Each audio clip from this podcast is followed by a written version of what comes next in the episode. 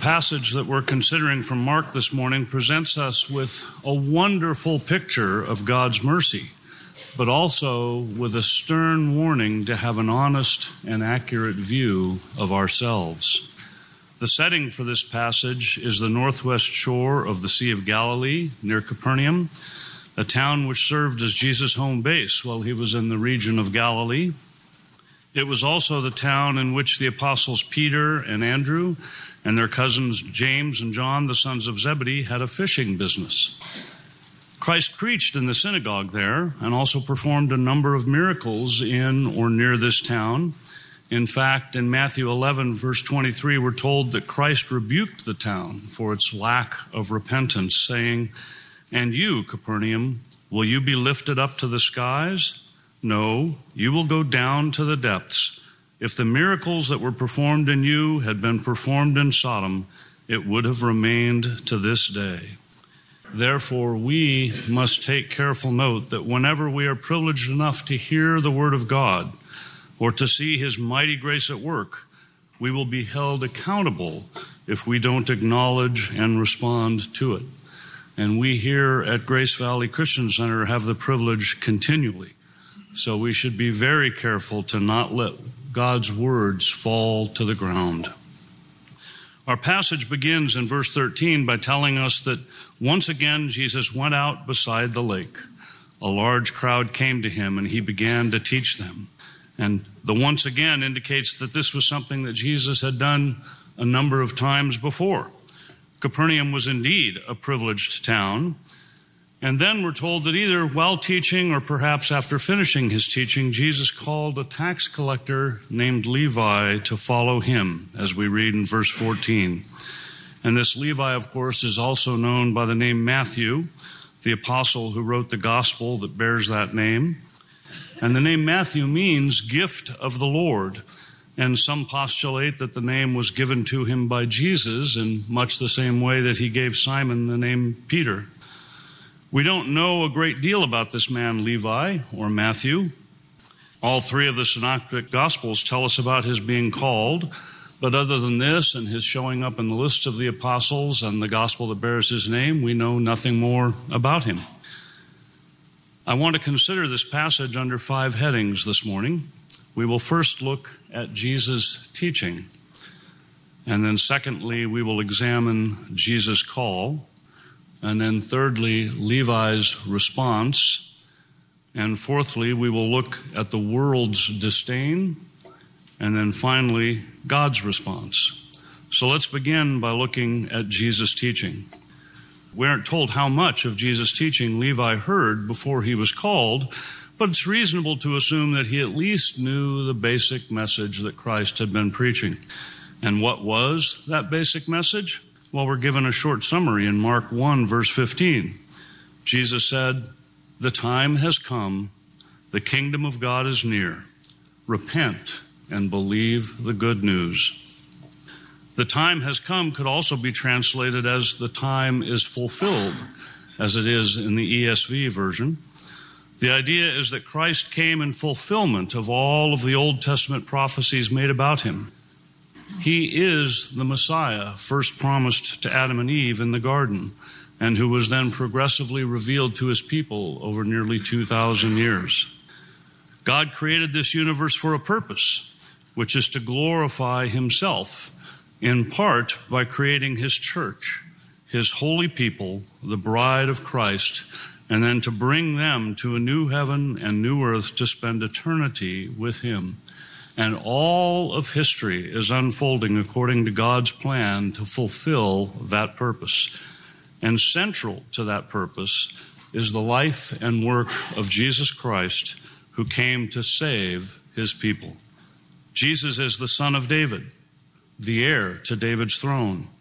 He is the suffering servant of Isaiah, who would take up our infirmities and carry our sorrows be pierced for our transgressions and crushed for our iniquities.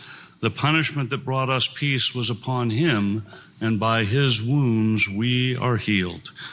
He is the Son of Man, seen by Daniel. He is the only Savior and Lord of all creation. And he declared that the kingdom of God is near.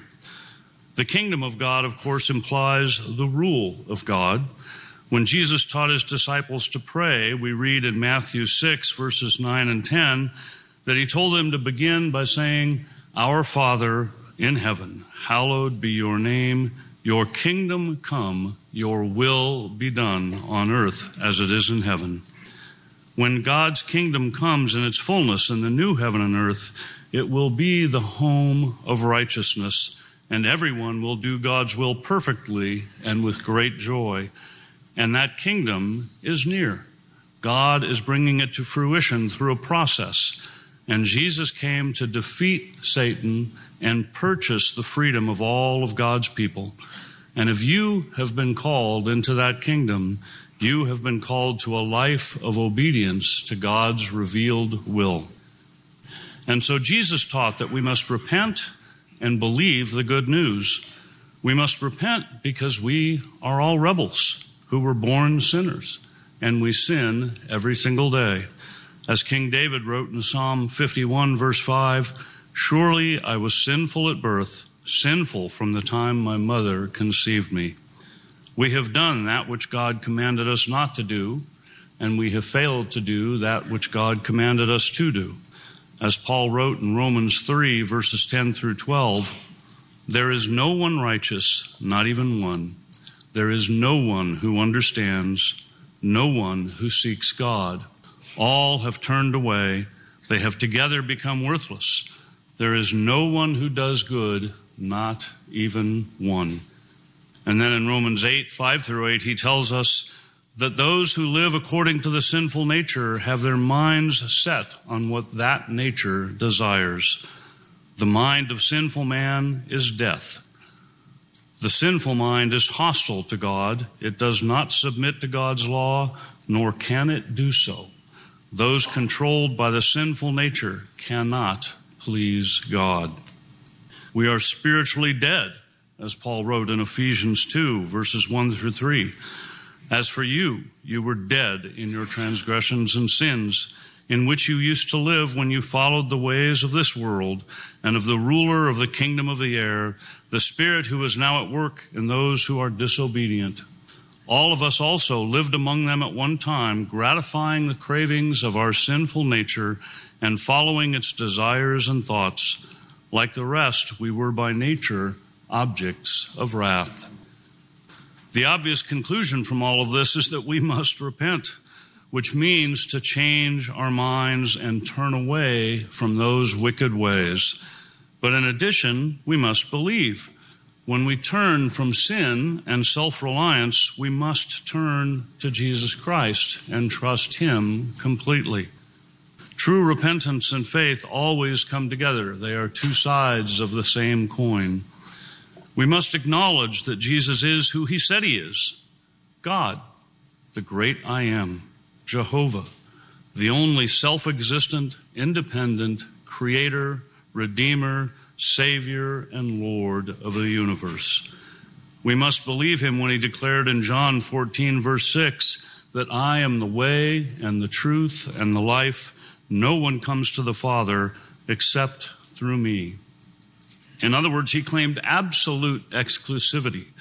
There is no other way to be saved from eternal hell but to surrender to the Lord Jesus Christ. All other religions and all so called Christian churches that do not preach the true gospel found in the Bible are false and cannot save anyone.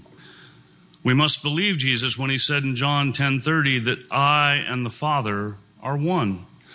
We must believe, as we read in Mark 2:10, that he has the authority to forgive sins, which is something that only God can do. That is why he taught with authority, not as the teachers of the law, because he has all authority in heaven and on earth. And he told us in Matthew 16, verse 24, that if anyone would come after me, he must deny himself, take up his cross, and follow me. In other words, we must die to ourselves and walk in obedience to our Lord Jesus Christ. And so it is in the context of this teaching that we come to my next point Jesus' call. In our text and in the parallel texts, Jesus' call to Levi consisted of just two words Follow me. It's in the imperative mood in the Greek, so it's a command, not a suggestion or a request. Jesus told us, as we read in Matthew 22, verse 14, that many are invited, but few are chosen. And in this case, we know for certain, because of Levi's response, that he was chosen and that he received Jesus' effectual call. In other words, he was born again or regenerated. We don't know exactly when that happened. It could certainly have been before. But having been regenerated, he obeyed his Lord. So when Jesus commanded, Follow me, Levi responded. And we must pause to consider the nature of God's call. First, it was incredibly gracious. Levi was a rebellious sinner, as we all are, but he was a particularly notorious sinner. In the Jewish culture of the time, tax collectors were despised. The Roman government did not collect taxes directly from the people. Instead, they contracted with individuals to collect the taxes, and those individuals were supposed to collect more than the actual tax. That was how they made their money. But these tax collectors were reviled as traitors by the Jewish people, first because they served the Roman government, and second because they were almost always dishonest and became rich by exploiting the people and collecting far more than they needed to. Therefore, Jesus calling a tax collector to be his disciple was a scandalous thing in the eyes of most Jews. But it was also simultaneously a great demonstration of God's grace. God does not see us as men and women, black and white, smart and dumb, good looking or not, tall or short, or any of these externalities. He views us all as fallen human beings made in the image of God and He chose us based on His own perfectly free will, not based on anything in us that makes us worthy, and not because He foresaw that we would accept His offer. And the second thing we should note about the nature of this call is that it is efficacious. It has its desired effect. Now, it's obviously not true that everyone who hears the gospel will respond in repentance and faith. But whenever God issues his specific, efficacious call, it cannot fail. Now, that should be obvious. How on earth could a mere creature effectively oppose the will of the Creator? God tells us in Isaiah 55, verses 10 and 11 As the rain and the snow come down from heaven and do not return to it without watering the earth and making it bud and flourish, so that it yields seed for the sower and bread for the eater, so is my word that goes out from my mouth. It will not return to me empty, but will accomplish what I desire and achieve the purpose for which I sent it. And in Romans 8, verse 30, Paul tells us that those God predestined, he also called. And those he called, he also justified. Those he justified, he also glorified. This is not a complete list of the items in the order of salvation, but it again makes clear that God's specific calling of those he has predestinated is an effectual call. It always results in regeneration, which then brings forth the fruit of repentance and faith, by which we are united to Christ and justified in God's sight. And we will be glorified. Praise God. Therefore, the third thing we note about God's call is that God is sovereign over all the affairs of men, including their salvation. And this should be a great comfort to us. If my salvation depended ultimately on me, I would be lost. But praise God, the fact that it depends on God gives me confidence that as Paul wrote in Philippians 1 6, he who began a good work in you will carry it on to completion until the day of Christ Jesus. And so we see that God's call is gracious, efficacious, and sovereign. But we should not conclude that we do nothing. Quite the opposite. If we have been chosen and called by God, we most certainly will respond in repentance and faith. And that is just what Levi did. So let's move on to my third point and look at Levi's response. We read in our passage that when Jesus said, Follow me, Levi got up and followed him. In other words, he didn't delay to take care of worldly concerns. He didn't stop and ask Jesus to tell him exactly what he was going to be required to do. He didn't ask where Jesus was headed.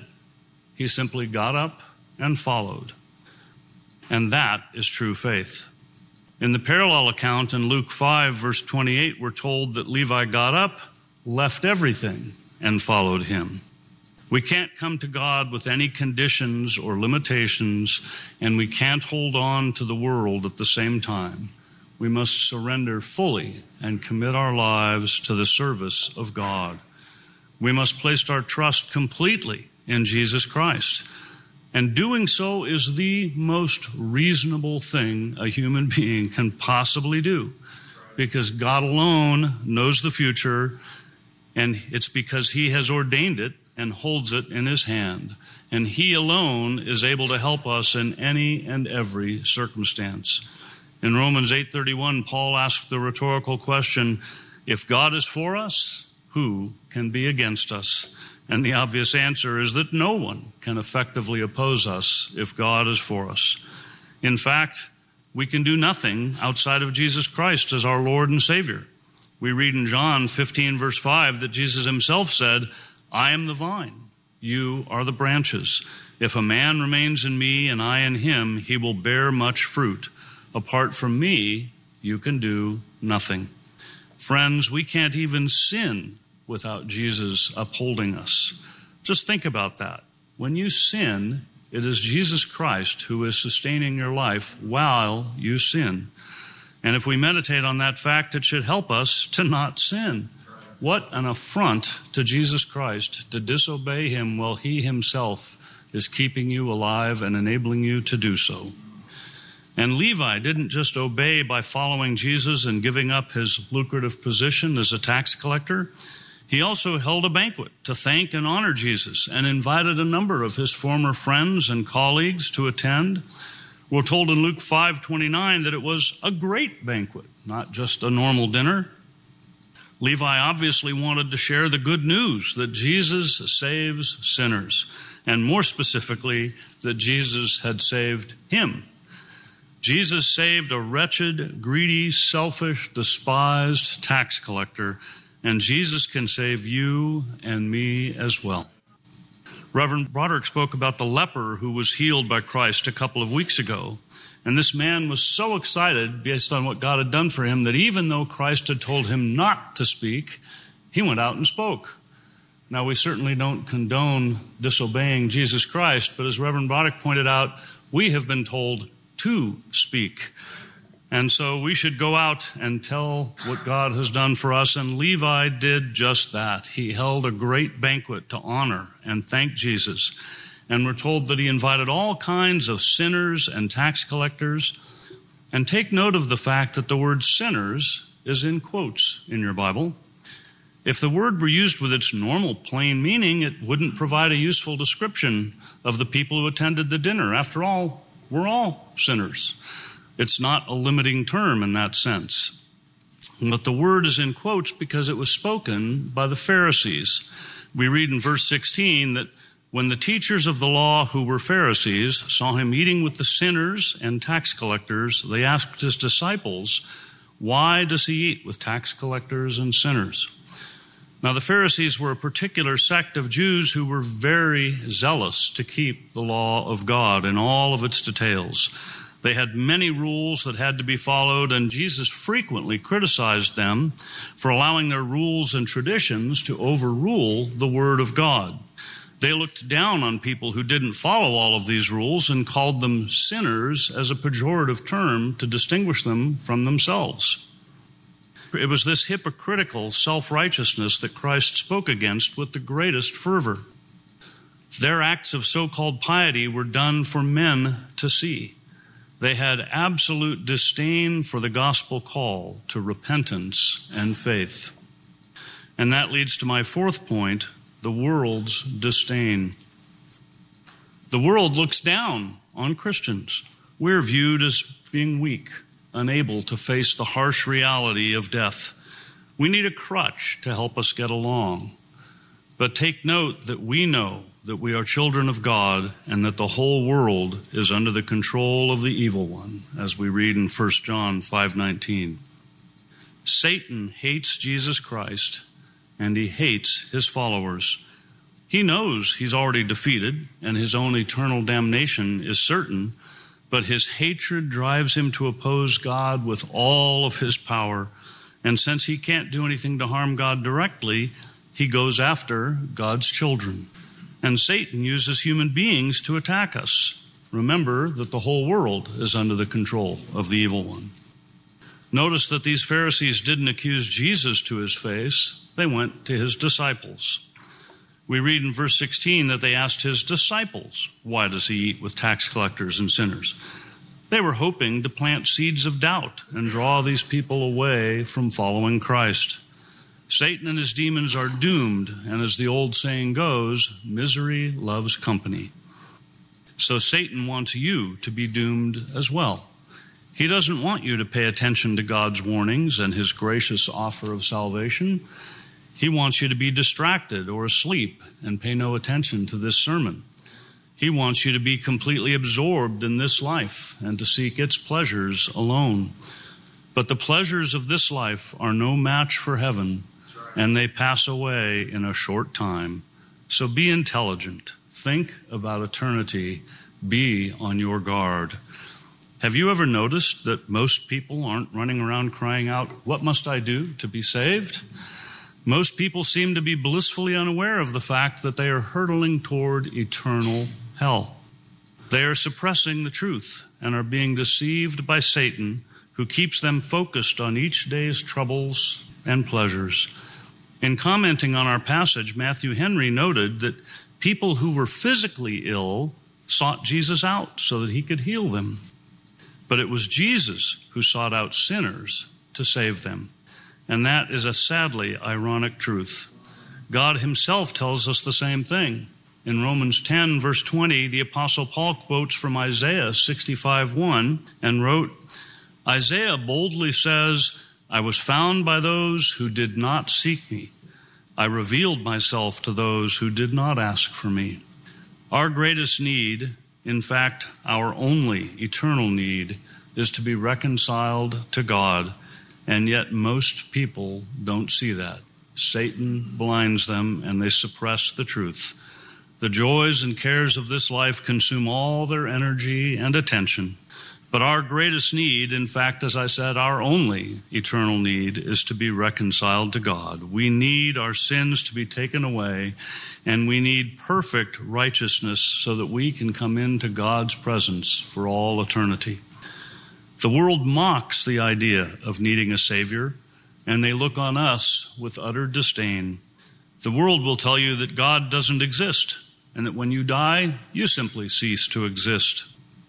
So grow up and face the facts. Salvation, if we can use the term at all, is to be found here on earth. So they will tell you that you should join with the so called progressives as they, push for that goal. And even those who claim to believe in God mostly mock the idea of a wrathful God who requires a sacrifice to pay for our sins and perfect righteousness to come into his presence. They have a God with a standard so low that you can meet it through your own effort or through the sacraments of the church. But that is not the God who created this universe and has revealed himself to us in his word and in the person of Jesus Christ. And such a false God will not help you in the end. The real living God tells us in Matthew 5:48, "Be perfect as your heavenly Father is perfect." The real living God tells us in Romans 3:20 that no one will be declared righteous in his sight by observing the law. Rather, through the law, we become conscious of sin. But you may object that God presents us with an impossible task. None of us is perfect, and we can never do anything that would pay the infinite penalty we owe for sinning against this infinite God. But praise God, what is impossible with men is possible with God as we read in Luke 18 27. Which is why Paul goes on in Romans 3, verses 21 and 22 to say, But now, a righteousness from God, apart from law, has been made known, to which the law and the prophets testify. This righteousness from God comes through faith in Jesus Christ to all who believe. You see, we are sinners but Jesus Christ is perfectly righteous. We cannot pay the debt we owe, but Jesus Christ, as infinite God, can and did pay it for us. If you will repent of your sins and believe in Him, then His death on the cross will pay for your sins, and you will be clothed in His perfect righteousness. Oh, friends, do you see your need for a Savior? If you had cancer, you would want someone to tell you so that it could be treated. But I'm here to tell you that you have something infinitely worse than cancer. Cancer can only kill the body. But as Jesus told us in Matthew 10, verse 28, do not be afraid of those who kill the body, but cannot kill the soul. Rather, be afraid of the one who can destroy both soul and body in hell. If you have never trusted in Jesus Christ, you are right now an enemy of the eternal God and subject to his eternal wrath. He is graciously giving you life and health, and he has brought you here this morning to hear the gospel of salvation. But you must respond in faith. God is calling. Don't be like the Pharisees who didn't think that they needed a Savior. Don't let Satan deceive you. Cry out for mercy. And that brings me to my fifth and final point God's response. Notice carefully what we read next in verse 17. On hearing this, Jesus said to them, It is not the healthy who need a doctor, but the sick. I have not come to call the righteous, but sinners. And let me read from the parallel account in the Gospel of Matthew because it provides a little more detail. In Matthew 9, verses 12 and 13, we're told that on hearing this, Jesus said, It is not the healthy who need a doctor, but the sick. But go and learn what this means. I desire mercy, not sacrifice, for I have not come to call the righteous, but sinners. Jesus' response to these Pharisees, which is God's response, was to point out that he didn't come to save anyone who self righteously thinks that he doesn't need a Savior. He uses the example of a physical illness and points out that only sick people need doctors. But don't take that metaphor too far. As I said before, you, if you're outside of Christ, you're not just sick, you are dead in your transgressions and sins. And Matthew records the additional statement, which is very important. Jesus told them to go and learn what this means. I desire mercy, not sacrifice. This is a quote from Hosea 6, verse 6. Prophet Hosea spoke to the northern kingdom of Israel prior to its being defeated by the Assyrians in 722 BC. And he warned the people about their complacency, apostasy, and false religion. And in Hosea 6 6, we read that God says, for I desire mercy, not sacrifice, and acknowledgement of God rather than burnt offerings. The Hebrew word translated as mercy in that verse is hesed, and could also be translated as steadfast love. The word implies a faithful covenant love. The message is clear and was not only appropriate for the Jews in Hosea's day and the Pharisees at the time of Christ, but is perfectly appropriate for us today, here and now. God does not accept ritualistic, formulaic, or man centered worship. He only accepts worship that comes from a humble and contrite heart that truly loves Him as the covenant Lord and Creator of all. And I must add that when I speak about loving God, I most emphatically do not mean what that term often conveys in our modern church world. I do not mean that we have some kind of warm and fuzzy feeling about a God of our own imagination a God who is always kind and non judgmental, a God who would never hate anyone or pour out his wrath on anyone, a God who is always nice, a God who is concerned that we have a wonderful life here and now. No, when I speak about loving God, I mean that we have a true biblical covenant love for the God who has revealed himself in the scriptures and in Jesus Christ, the God who is a consuming fire. The God who is wrathful toward sin, the God who created hell in addition to heaven, the triune God, Father, Son, and Holy Spirit, the God who gave us the Ten Commandments. And as Jesus told us in John 14, 15, if you love me, you will obey what I command. This is the God I proclaim to you, because in Matthew 28 19 and 20, Christ commanded us to go and make disciples of all nations, baptizing them in the name of the Father and of the Son and of the Holy Spirit, and teaching them to obey everything I have commanded you. And then he gave us a very wonderful promise. He said, And surely I am with you always, even to the very end of the age. Friends, religion may provide you with comfort. You can gather together with like minded people. You can sing, hear stories, and participate in good social projects and so on, but it cannot save you. Only true godly repentance and true trusting, obedient faith in Jesus Christ can save you. You must be born again. You must cry out to God to have mercy on you and enable you to repent and believe. And if you have been born again and placed your trust in Jesus Christ, then you must work out your salvation with fear and trembling. You must examine your life to see whether or not you possess the obedience of faith. In 1 John 4:20 we're told that if anyone says I love God yet hates his brother, he is a liar. For anyone who does not love his brother whom he has seen cannot love God whom he has seen. And you don't get to choose who you have as your brother or sister. Just as in a natural family, God decides who your brothers and sisters are. So if you love God, that love should be manifested here in the local church where God has placed you with the brothers and sisters God has given to you. You must serve one another. You must each seek to know, develop, and use your gifts and resources for the benefit of everyone else in the church. We must put our selfishness to death. We are all part of the body of Christ. It is only in our relations with each other that we can practice and demonstrate true Christian love. And so, in conclusion, God is calling follow Christ. Repent of your sins and trust in His redeeming sacrifice. Acknowledge and embrace Him as Lord, and then go forth and live for His glory telling others about this marvelous Savior. Let's close in prayer. Heavenly Father, I have delivered the words you gave me to speak.